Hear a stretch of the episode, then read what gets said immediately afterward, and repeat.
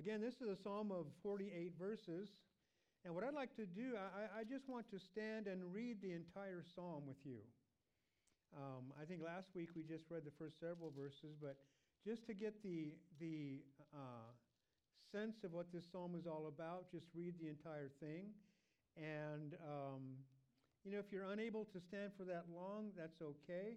But we do stand in, in, in order to honor the Word of God, a um, tradition that we receive from Ezra the priest in the book of Nehemiah. So um, let's begin with verse 1 in Psalm 106, and I'm going to be reading from the New King James Version of God's Word.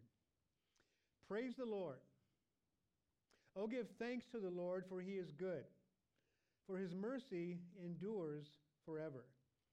Who can utter the mighty acts of the Lord? Who can declare all his praise? Blessed are those who keep justice, and he who does righteousness at all times. Remember me, O Lord, with the favor you have toward your people. Oh, visit me with your salvation, that I may see the benefit of your chosen ones, that I may rejoice in the gladness of your nation, that I may glory with your inheritance. We have sinned with our fathers. We've committed iniquity. We have done wickedly. Our fathers in Egypt did not understand your wonders.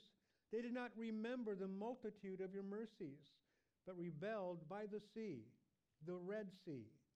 Nevertheless, he saved them for his namesake, that he might make his mighty power known. He rebuked the Red Sea also, and it dried up. So he led them through the depths as through the wilderness. He saved them from the hand of him who hated them and redeemed them from the hand of the enemy. The waters covered their enemies. There was not one of them left. Then they believed his words. They sang his praise. They soon forgot his works. They did not wait for his counsel, but lusted exceedingly in the wilderness and tested God in the desert. And he gave them their request but sent leanness into their soul. When they envied, when they envied Moses in the camp and Aaron, the saint of the Lord, the earth opened up and swallowed Dathan and covered the faction of Ab- Abiram. A fire was kindled in their company. The flame burned up the wicked. They made a calf in Horeb and worshiped the molded image. Thus they changed their glory into the image of an ox that eats grass. They forgot God, their Savior, who had done great things in Egypt, wondrous works in the land of Ham, awesome things by the Red Sea. Therefore he said that he would destroy them. Had not Moses, his chosen one, stood before him in the breach to turn away his wrath, lest he destroy them? Then they despised the pleasant land. They did not believe his word, but complained in their tents and did not heed the voice of the Lord. Therefore, he raised up his hand in an oath against them to overthrow them in the wilderness, to overthrow their descendants among the nations, and to scatter them in the lands. They joined themselves also to Baal of Peor and ate sacrifices made to the dead. Thus they provoked him to anger with their deeds, and the plague broke out among them.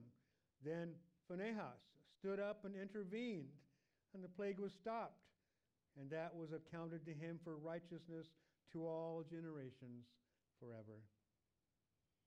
They angered him also at the waters of strife, so that it went ill with Moses on the account of them, because they rebelled against his spirit, so that he spoke rashly with his lips.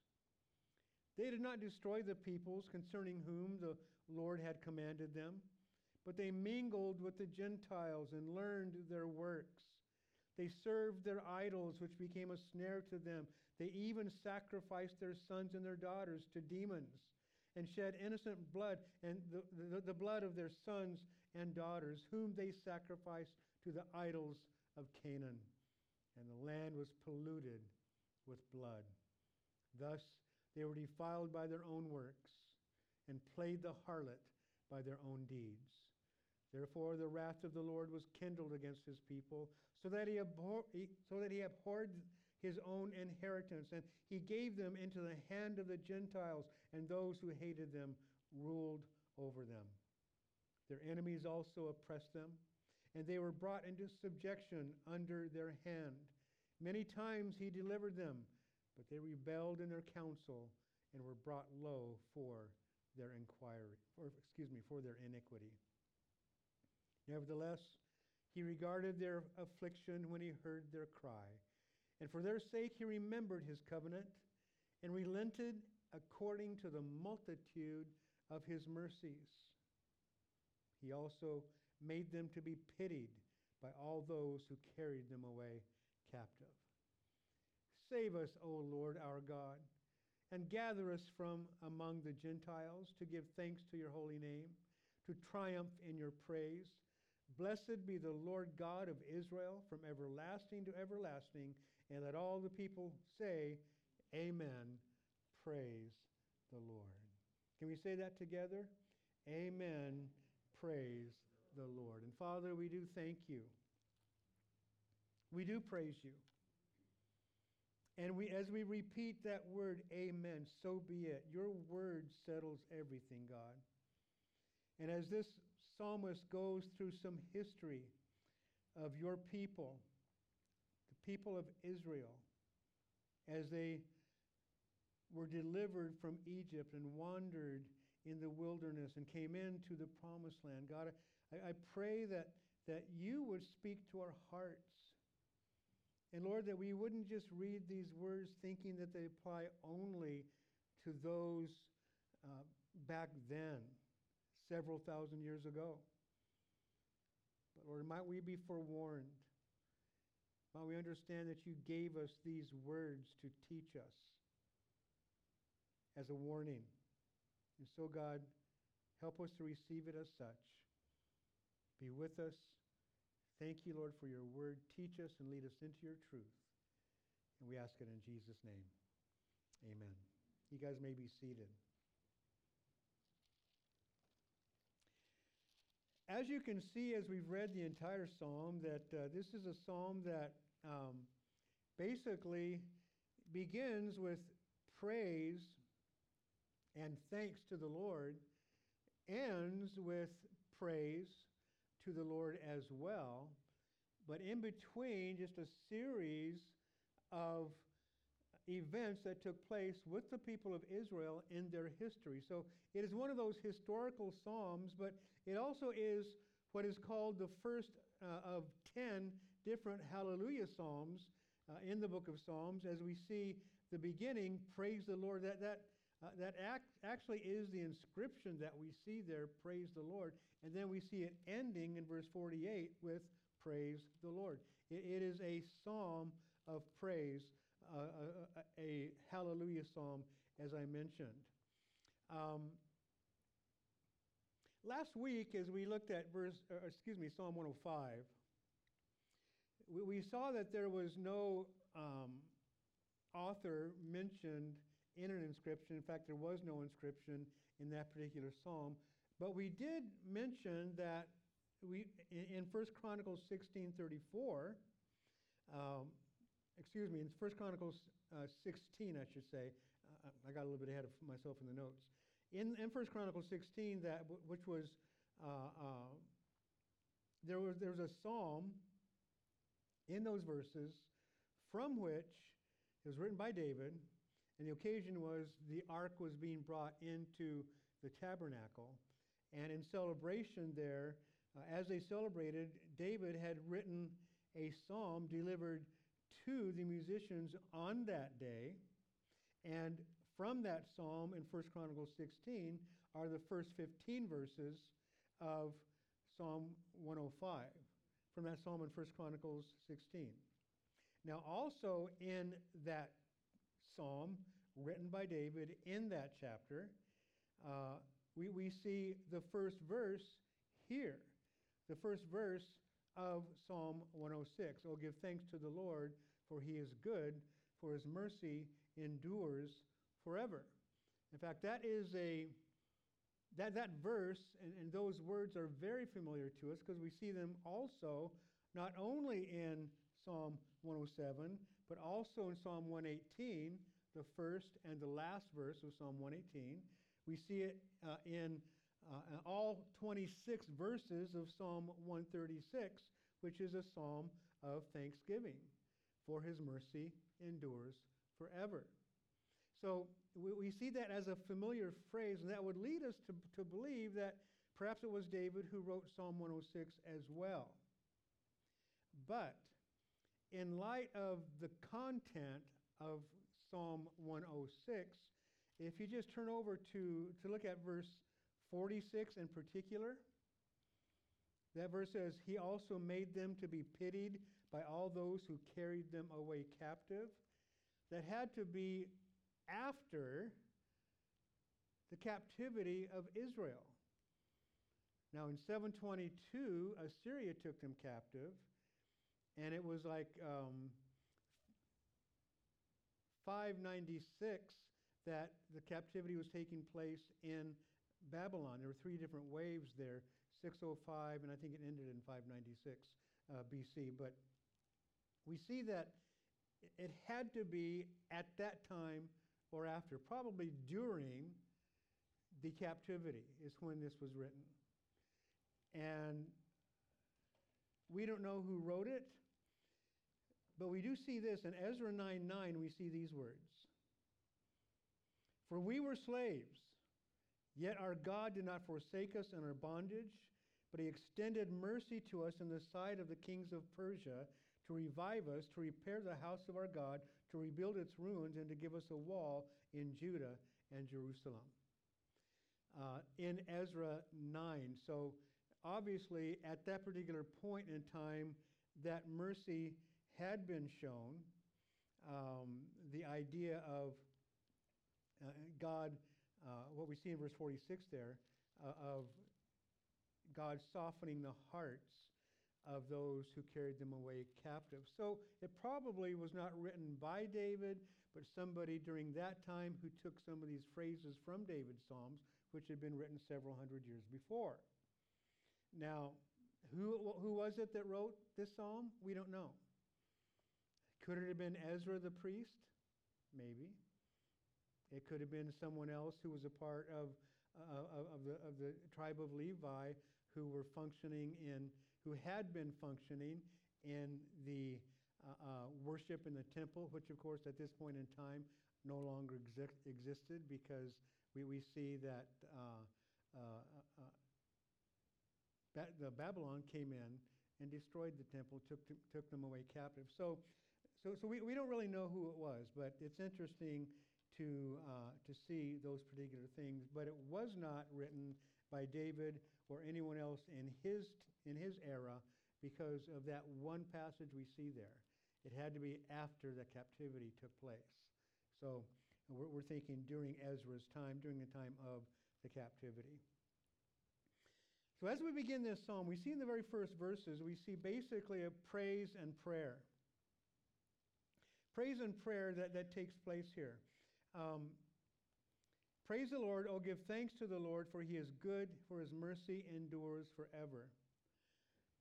You know, the idea of God's mercy enduring forever we see in a number of places in the, in the scriptures, not only in these Psalms that I mentioned, but for example, uh, Jeremiah writes in Lamentations, you know, his, his, his mercy, his mercies are new every morning, right? We, and, and this idea of God's mercy enduring forever, and what, what Jeremiah wrote, that they, they are, there's, there's like a, a, a fresh batch of mercies for us every single morning. God knowing the mercy that we're going to need, and He gives us what we need. Whatever mercies we need, He gives to us.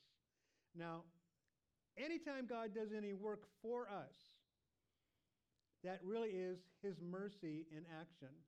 That, that basically is the, the premise of Psalm 136. I mentioned that in all 26 of those verses, uh, this is included. Oh, give thanks to the Lord, for he is good, for his mercy endures forever.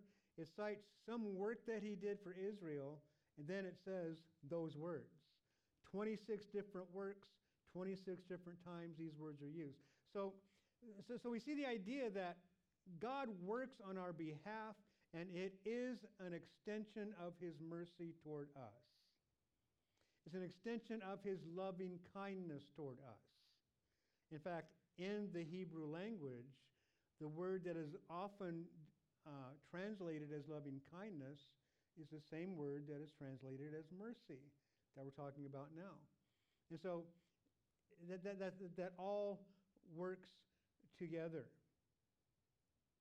We do see here, as we follow, as we follow up on that, verses 2 and 3, who can utter the mighty acts of the Lord? And these, these two verses basically are saying that, you know, there are no words that can accurately describe the acts of the Lord. They can't accurately describe what they were, what exactly happened, and especially the might and power that was used to accomplish them through the hands of the Lord Himself, or by the hands of the Lord Himself. You know, it, just no way that we can really describe that. You know, it would be like, like us trying to describe, trying, trying somehow to define the greatest act that he did for, for us in saving us from our sin. I mean, can you come up with the right words that will really describe the incredible love of God that is in action through God giving his son, for God so loved the world that he gave, right? We know that Jesus went to that cross in obedience to the Father, but he stayed there out of his love for us. It was for the, for, for the joy that was set before him that he endured the shame. The joy that was set before him, that's relationship with us. He was purchasing us for himself. That's what, he, that's what was before him. That was that joy. And, and, and so, you know, we, we, can't even, we, we can't even begin to understand his love for us.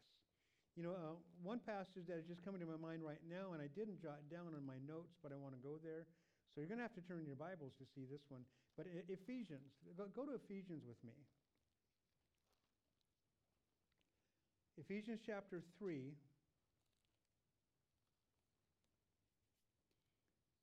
At the end of Ephesians 3, we see Paul praying a prayer. The Apostle Paul writing the book of Ephesians, a letter to the Ephesians, which starts in verse 14 of chapter 3. I don't want to go through all the way through that. But I want to begin in verse 18.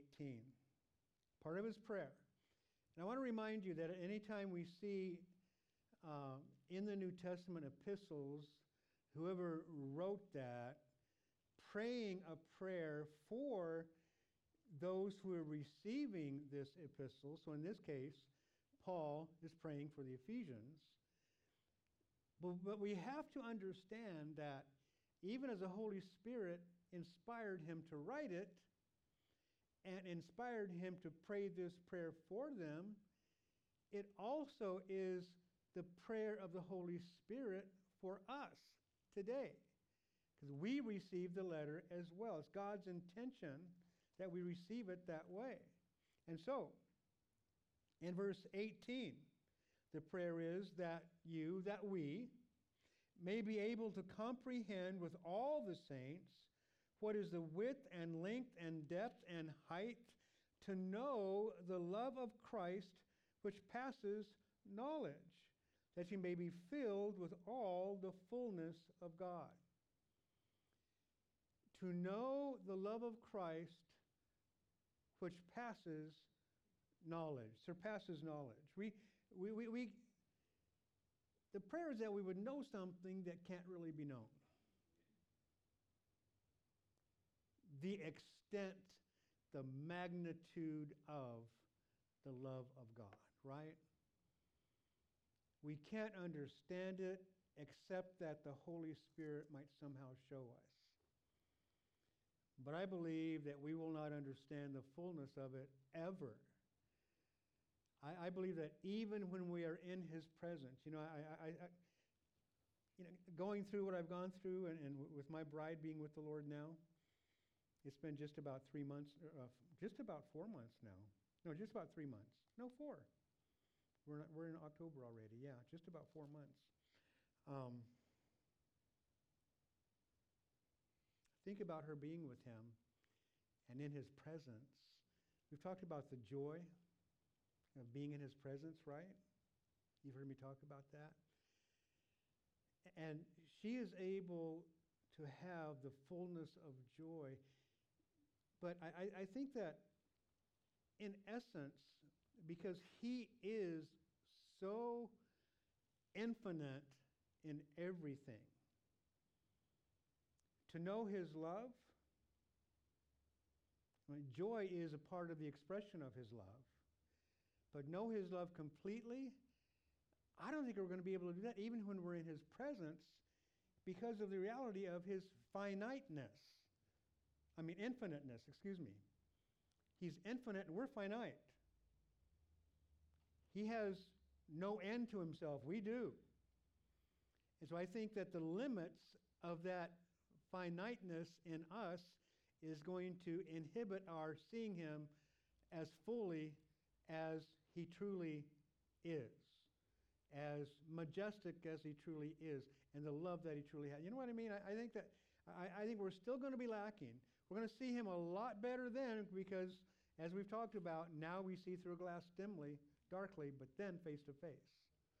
You know, we'll see him a lot better. We're not going to have the, the issues of, of, of, the, the, the veil the, in terms of our humanness, our human flesh, and so forth.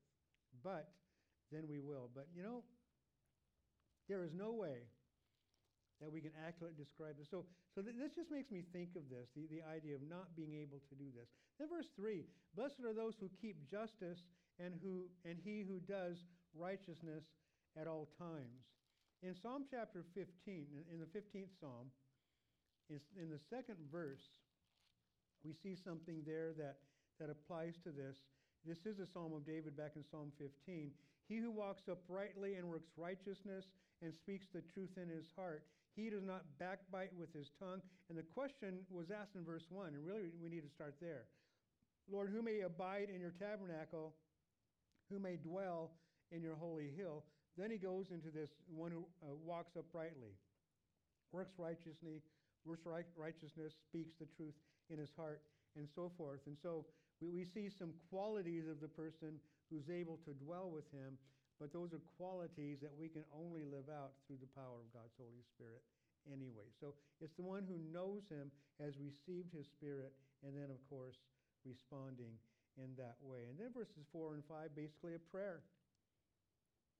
We see the writer praying a prayer of remembrance that God would visit him with the same favor that he has visited his people, uh, that he's given to his people always. And considering that this is uh, from the lips of a man who was a part of that uh, um, captivity, um, probably praying, Lord, just remember us, bring us back.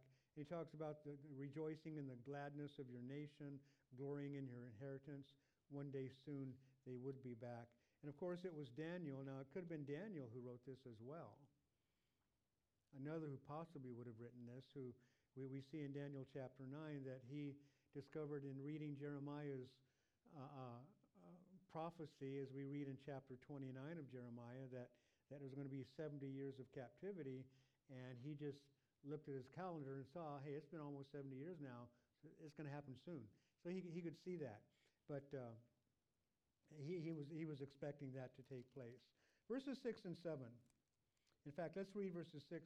Uh, actually, going through six, verses 6 through 12, we've read them already, so we don't need to rehearse them. But basically, this is the, the, the psalmist writing of the rebellion of the people of Israel before they actually uh, crossed over the Red Sea after they had been delivered out of Egypt, after the 10 plagues and everything. And we see there in Exodus chapter 14. You know, turn with me to Exodus 14. I, I don't, I don't have the verses here, but I think that's an important uh, uh, passage to, to actually look at here tonight. Exodus 14. If you recall, after, the, after they had left uh, Egypt, uh, Pharaoh changed his mind in terms of letting them go, and he got his army together, the chariots and so forth, and started uh, headed heading toward uh, the, the, the Red Sea, following after them. God protected the people with a cloud by day, the fire by night, and everything. And so they, they couldn't, they, were there waiting. And the only thing that separated them from uh, uh, the Egyptians is God Himself. He separated them, He stood between them in a very real sense. But the people started complaining. You know, we knew it, Moses. Didn't we tell you we would be better off just waiting there in Egypt? You know, we, we, we, we were doing fine there, but no, you had to bring us out here. Are, are, there, are there enough graves to, graves to fill with our bodies? You know, that kind of stuff they're, they're saying to him. And then we see in verse 13, Moses responding. Look at this, chapter 14, verse 13 in Exodus. Moses said to the people, Do not be afraid.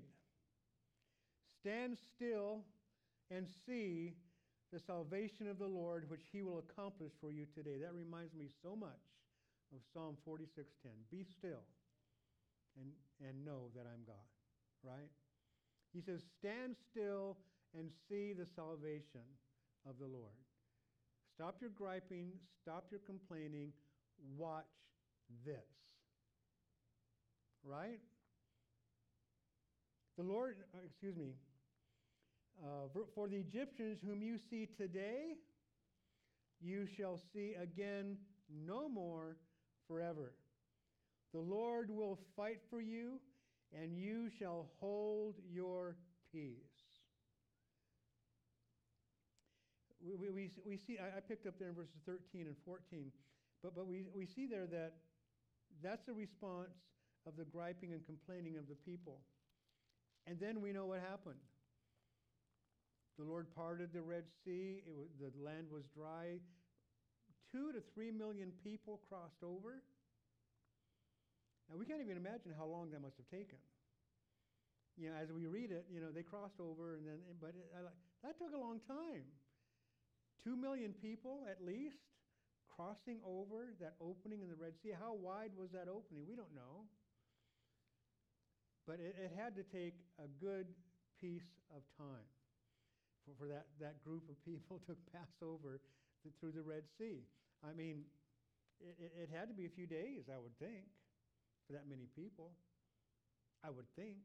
I don't really know. I've never tried to figure it out, but that's an awful lot of people. Anyway, they came across.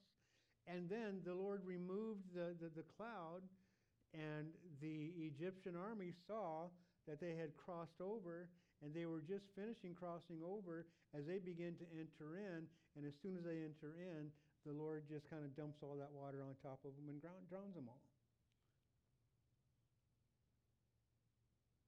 Incredible. Incredible.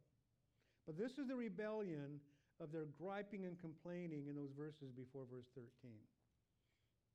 We also see in verse, verses uh, 13 to 15, we see the first words there, they soon forgot his works. You know, and, they did. And, and guys, let us always keep in mind who our God is and what he's done for us. Never, ever, ever. In fact, this is what communion is all about. It's a remembrance, right? You know, we, we celebrate communion three times a month. You know, the, uh, we talked about doing it tomorrow night as we have our night of prayer and communion. We're going to do it on Sunday, our second Sunday of the month when we celebrate communion during the service. And then the last Wednesday of the month, we also do it. And so, communion is a remembrance of what God has done. As we remember what Jesus has done on that cross, his body representing, his broken body representing the, the, the, uh, the, the, church, his, um, excuse me, the, um, I'm sorry, I'm thinking about Ephesians chapter 5.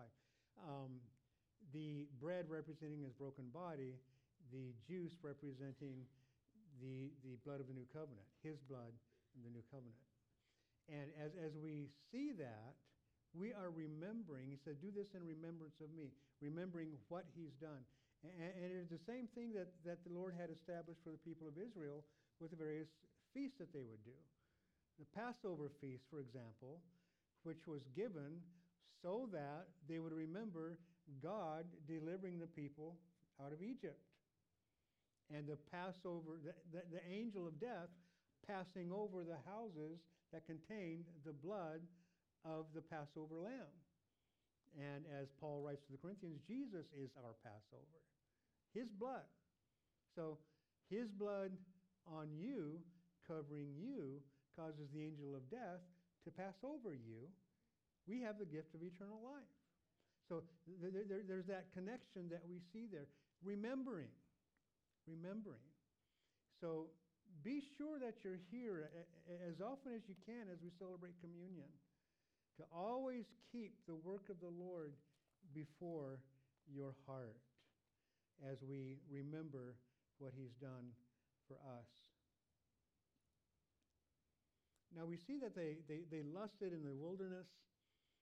Um, they, they desired, well, they, they were complaining about the, their, their, their, their, lack of uh, uh, uh, water, their lack of food, and so forth. In those chapters, uh, of Exodus 15 to 17, we see him giving them water from the rock twice.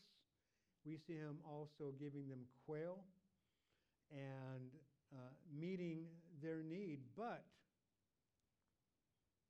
we see in verse 15 there, as he gave them their request, he also sent leanness into their soul. I guess we need to be careful about what we ask for. And, and really, what's the motive for asking? What is the motive for asking?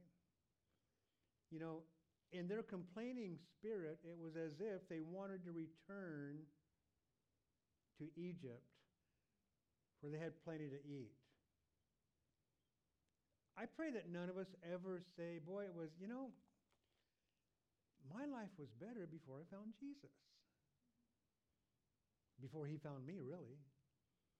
You know what I mean? I mean, that's something that we can do. And you know what? It could be that, materially speaking, that could be the case. It could be.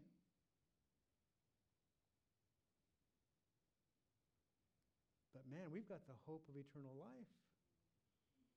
You know, there's nothing that this world has to offer that can compare to that which God Himself, that, that God has given to us in terms of eternity, spending eternity with Him, right?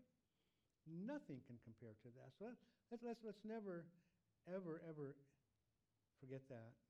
Verses 13 to 15. Again, we see the idea of, uh, excuse me, verses 16 to 18. Verses 16 to 18. They envied Moses in the camp and, and, and Aaron as well. Now, in those verses, you may remember uh, Korah's rebellion, uh, the, the, words that are written here by, by the author of, uh, of, of, this psalm, speaking of uh, really, uh, excuse me, Dathan and Abiram, who were swallowed up by the earth. I, I, want to take you back to Numbers chapter 16. Now, this is, this is known in the New Testament because there's a reference to Korah's rebellion uh, in the letter uh, written by Jude. But what happened was that the um, Korah, along with these two, Dathan and Abiram, and, and a host of 250 men, they had gathered together. They were leaders of Israel. They, came to Moses and Aaron saying, Who made you the boss? Basically, that's what they were saying. Why do you think that you, I mean, you, you, you have designated yourself as our leaders? Why? I mean, we're, we're capable men. We could do the same thing. What gives? You know, that kind of a thing is what they, were- what they were doing. Well, in number 16, we see the Lord speaking to Moses as the Lord, as, as Moses prayed to the Lord. Verse 36 of number 16, the Lord spoke to Moses, saying, Tell Eleazar the son of Aaron, the priest, to pick up the censers out of the blaze. What, what, I'm getting ahead of myself here. Um, those, those 250 men, along with Korah, yeah, I, I, I need to go back a little bit without looking at the scriptures. I just re- finished the story. The- these men uh, um, were, were commanded by God to uh, take censers, fill them with incense, and then God would show them who was really his man that he was choosing. That, that's, what, that's what we see there. And the following morning, they gathered together, and God told Abraham, or told uh, uh, Moses uh, um, to separate themselves from the tents of these three families because he's going to destroy them. And they, all their households, all of their goods were swallowed up by the earth. The earth just opened up, swallowed them, and closed up over them. Now, if you were a part of the congregation of Israel that saw this, what would you be thinking? Like, whoa. Right? I mean, many of the things that God did was just simply to show who He is. I am God, there is no other. Now, the problem with this was that these men were not following after God's appointed leadership. And they wanted the leadership themselves without having been appointed by God. They, they, they weren't listening to God. They weren't rebelling against Moses and Aaron. Moses said, You're really rebelling against God. And so, so God showed them that it was Moses. In fact, Moses said to them, Okay, to the whole congregation, all of Israel, if, if these men live a long life and die like just the rest of us, then you know that I'm not the appointed one. But if something else takes place, then you know it- you'll know that I am the appointed one. In fact, he says specifically, if the ground opens up beneath, them and they fall in and co- they're covered up, you'll know. You know, and so much of what God did is so that we would see, so that the world would see that that in some cases, so that His people would see that He is indeed Yahweh, the one and true, the only God that there is no God beside him. And that was the case here. But now, also the 250 men who came with those, those, those three, they had the censers. God brought fire from heaven and burned those 250 men, destroyed them. Now, Numbers 16, 36 to 40. Then the Lord spoke to Moses, saying, Tell Eleazar, the son of Aaron, the priest, to pick up the censers out of the blaze, for they are holy, and scatter the fire some distance away. Take, take this, this, the ashes and all, and all so- some distance away. The censers of these men who sinned against their own souls, let them be made into hammered plates as a covering for the altar, because they presented them before the Lord, therefore they are holy. Interesting, huh? Even though their hearts were not right, even the censers themsel- themselves, because they were sacrifices to the Lord, offerings to the Lord, they themselves are holy. And they shall be a sign to the children of Israel. So Eleazar, uh, the priest, took the bronze censers, which, which those were, uh, um, which those who were burned up had presented, and they were hammered out as a covering on the altar, to be a memorial to the children of Israel that no outsider who is not a descendant of Aaron should come near to offer incense before the Lord, that he might not become like Korah and his companions, just as the Lord had said to him through Moses. A little bit later, in fact, the following verse, verse 41, on the next day, all the congregation of the children of Israel complained against Moses and Aaron, saying, You have killed the people of the Lord. That's amazing to me that they would do that. But that's what they said. And then we see the anger of the Lord aroused against the people. And th- there's a plague that begins. And then down to verse 46 to 50, Moses said to Aaron, Take a censer, put fire in it from the altar, put incense on it, and take it quickly to the congregation, to make atonement for them, for wrath has gone out from the Lord, the plague has begun. Then Aaron took it as Moses commanded and ran into the midst of the assembly, and already the plague had begun among, among the people. So he put the incense and made atonement for the, for the people, and he stood between the dead and the living. That's an interesting phrase, isn't it?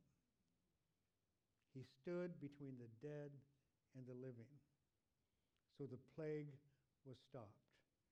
Now, those who died in the plague were 14,700, besides those who died in the Korah incident. So Aaron returned to Moses at the door of the tabernacle meeting, for the plague had stopped. it, it is serious as we see to disobey the Lord,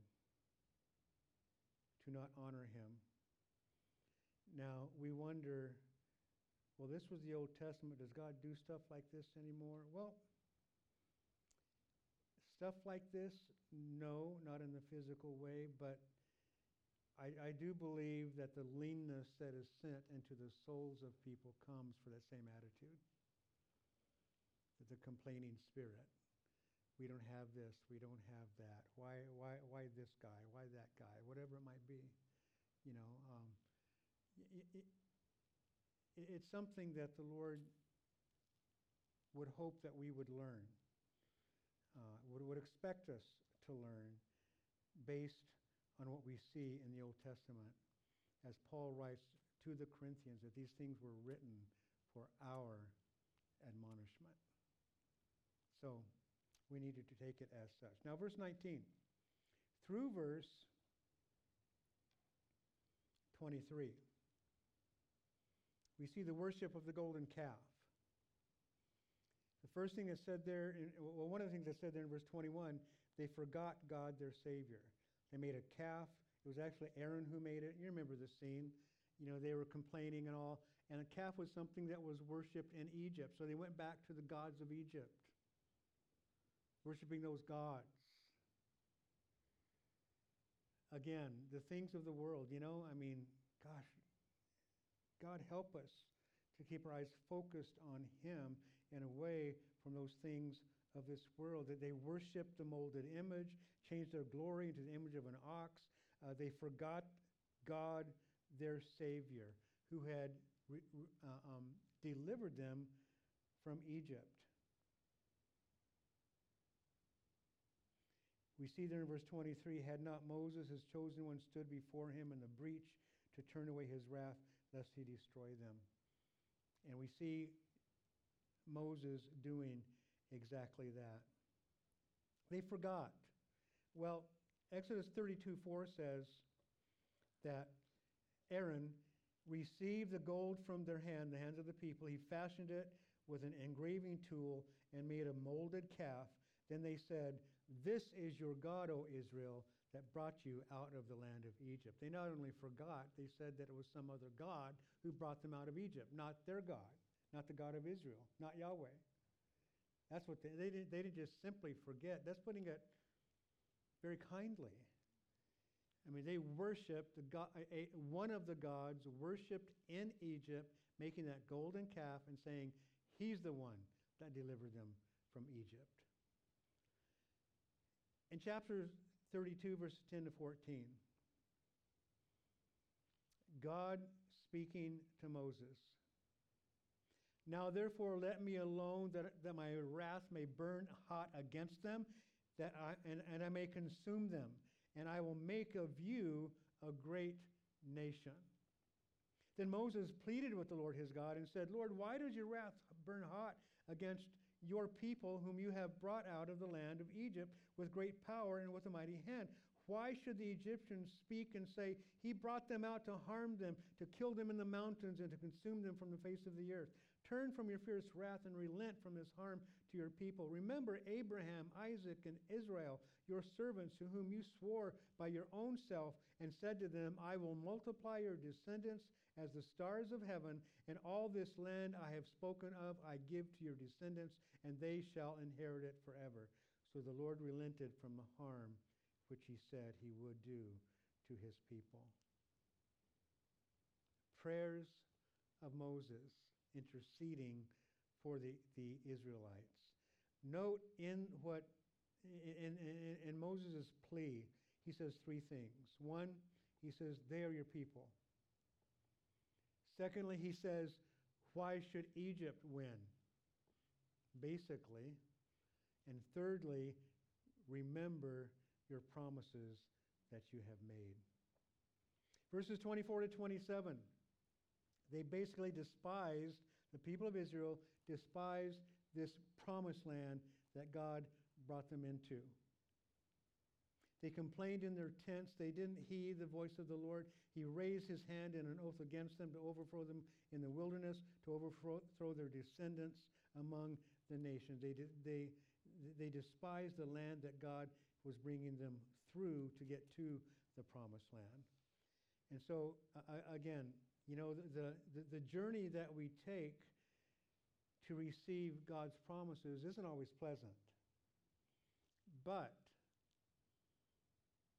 He's done the work to overcome the obstacles that we face in this world as we're in the wilderness headed toward the, the promises of God. And by the way, uh, the land of Canaan, being the promised land, is not representative of heaven. It's representative of being a part of God's family, being in his kingdom in a world that is against him. There, there were still struggles, there was opposition, there was fighting, there was war. So that can't be heaven. So we, some people teach that. That's a mistake. 2831, they joined themselves to also to Baal of Peor. Um, Numbers 25, 1 to 3. Now Israel remained in Acacia, in Acacia Grove, and the people began to commit harlotry with the women of Moab. They invited the people to the sacrifices of their gods, and the people ate and bowed down to their gods. So Israel was joined to Baal of Peor, and the anger of the Lord was aroused against Israel. Now, it's mentioned that Phinehas stood up and intervened. What was happening was that the, that the men, as it says there, were, were committing harlotry with the women of Moab. These would have been uh, uh, princesses, if you will, who basically were, uh, temple prostitutes, uh, and, and they were being joined with them as a part of their worship of Baal, of Peor. In Numbers 25, verses 7 to 13, we see a response of one of the Israelites bringing one of those women into the camp. Moses saw him with her. Uh, um, the people saw, saw him with her as they were gathered together at, at the doorway to the tabernacle as they were crying out to God, praying, because this was going on. And now verse 7, in verse uh, Numbers 25, now, when Phinehas, the son of Eleazar, the son of Aaron the priest, saw it, he rose from among the congregation, saw this man with this woman, took a javelin in his hand, went after the man of Israel into the tent, and thrust both of them through, the man of Israel and the woman through her body. So the plague was stopped among the children of Israel. Those who died in the plague were 24,000. So another plague because of, of this action that, that had taken place. Then the Lord spoke to Moses, saying, Phinehas, the son of Eleazar, the son of Aaron, the priest, has turned back my wrath from the children of Israel because he was zealous with my zeal among them, so that I did not consume the children of Israel in my zeal. Therefore say, Behold, I give to him my covenant of peace, and it shall be to him and his descendants after him a covenant of an everlasting priesthood because he was zealous for his God and made atonement for the children of Israel. Having a passion for the heart of God, being a man after God's own heart. Phinehas showed that here. His zeal against sin, his zeal against this worship of these other gods, and Phinehas put a stop to it. He couldn't handle that coming into the camp. He destroyed it. And as God says, he had my zeal. Do you and I, do we have God's zeal for truth? God's zeal for Him, His ways, His thoughts? Do we have that? Will we stand up for the things of God in a, in, a, in a culture that is against Him? As, as we've said a number of times, we as Christians are countercultural, aren't we? The culture goes one direction and we go the other way.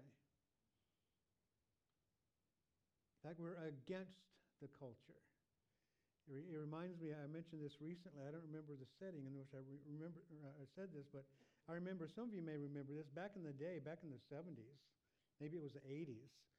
You know, um, there was a T-shirt and, and a, a sticker that, that portrayed a school of fish swimming in one direction and then one fish going against it. That's you as a Christian in this world, living for Jesus. That's each one of us living for Jesus. We're, we're just going against the tide. Um, verses 32 and 33, we see uh, the, the, the, waters of strife. Um, Moses mis- misrepresenting God here because the people were complaining. Numbers chapter 20, we see that God told Moses to speak to the rock. He struck it twice. The water still came out to bless the people, but Moses' heart was, was not right. He misrepresented God. He caused the people of God to think that God was angry with him. It was Moses that was angry with them, not God. And so that cost Moses the opportunity to enter into the promised land by misrepresenting God. Verses 34 to 43, we see that once they got into the promised land, they did not destroy all the peoples. Basically, that's the story of Joshua through the book of Joshua. And, and, and we do see that in Judges chapter 2, verses 10 to 16. Uh, in, in, yeah, after in the first chapter of Judges, it speaks about all the various tribes that failed to defeat all of the enemy, and so they still lived among them. And as they did live among them, it affected their own worship of God. They followed those gods as well as their own God, thinking that that was okay. But their worship of God was tainted. Well, in Judges 2, verses 10 to 16, it says this in speaking of Joshua who had died and all his generation. When all that generation had been gathered to their fathers, another generation arose after them who did not know the Lord nor the work which he had done for Israel. I think one of the saddest verses in the scripture.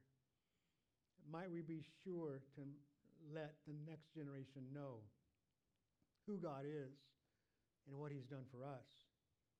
Well, verse 11. Then the children of Israel did evil in the sight of the Lord and served the Baals, and they forsook the Lord their God of their fathers, who had brought them out of the land of Egypt. They followed other gods from among the gods of the people who were all around them, and they bowed down to them, and they provoked the Lord to anger. They forsook the Lord and served Baal and the Ashtoreths. And the anger of the Lord was hot against Israel, so he delivered them into the hands of plunderers and despoiled them. And he sold them into the hands of their enemies all around, so that they could no longer stand before their enemies. Wherever they went out, the hand of the Lord was against them for calamity, as the Lord had said, and as the Lord had sworn to them, and they were greatly distressed. Nevertheless, the Lord raised up judges who delivered them out of the hand of those who plundered them. So here we see the book of Judges. Time and time again, The Lord sent a judge to, to, to deliver them. They were fine for a while. Then they went back to their worshiping the other, uh, the, the other gods. You know, and there, there's a, uh, seven different cycles of that that takes place in the book of, of Judges. And God help us to think that, you know, after He's delivered us and things are going well, that that we just kind of ease up a little bit. We, we grow complacent. We, you know, I, I mean, when we're first delivered, I mean, we are in God's Word. We, we are making sure we're part of worship. We, we are doing those things that, that we need to do. And then we grow complacent and, and, and we, we grow lax. And, and we stop reading like we did. We stop praying like we did. We stop, you know, going to all the services that are available to us like we did. You know, we, we've got to be careful about those kinds of things. And this is, that's basically exactly what the people of Israel did. They were very, very visibly worshiping the other gods, but I wonder what the gods are that we worship when we're doing that. What are we spending our time doing rather than being in the Word, being at church as much as we, as we could be, of praying as much as we could be? Is it seeking some form of entertainment? You know, uh, um, in our world, that could very well be what it is. Is it seeking material things through, you know, working a lot of overtime so we can have the money to buy stuff? That could be what it is. I mean, there are a number of things that it could be, but along those lines, for sure. Verse 44 to 46. Nevertheless, he regarded their affliction when he heard their cry. See, this is what God did. He delivered them, as we see in verse 43. He heard their cry. He regarded their affliction. And for their, their sake, he remembered his covenant. And look at this, and relented according to the multitude of his mercies. According to the multitude of his mercies. What a beautiful, beautiful phrase that is. His mercies endure forever. And he doesn't give to us all the um, he doesn't judge us, condemn us, and bring to us the kind of punishment that is due to us because of our sin. It's all because Jesus took our place on that cross. Same kind of attitude from God's heart. His multitude of mercies caused him to remember them and we see in verse 46, as we read this already, he made them to be pitied by all those who carried them away captive. And it was Cyrus of Persia who helped the people of God get back into their promised land, get back to that place that God had given to them. So it's just amazing to have seen that. And then finally, verse 47, 48, the closing.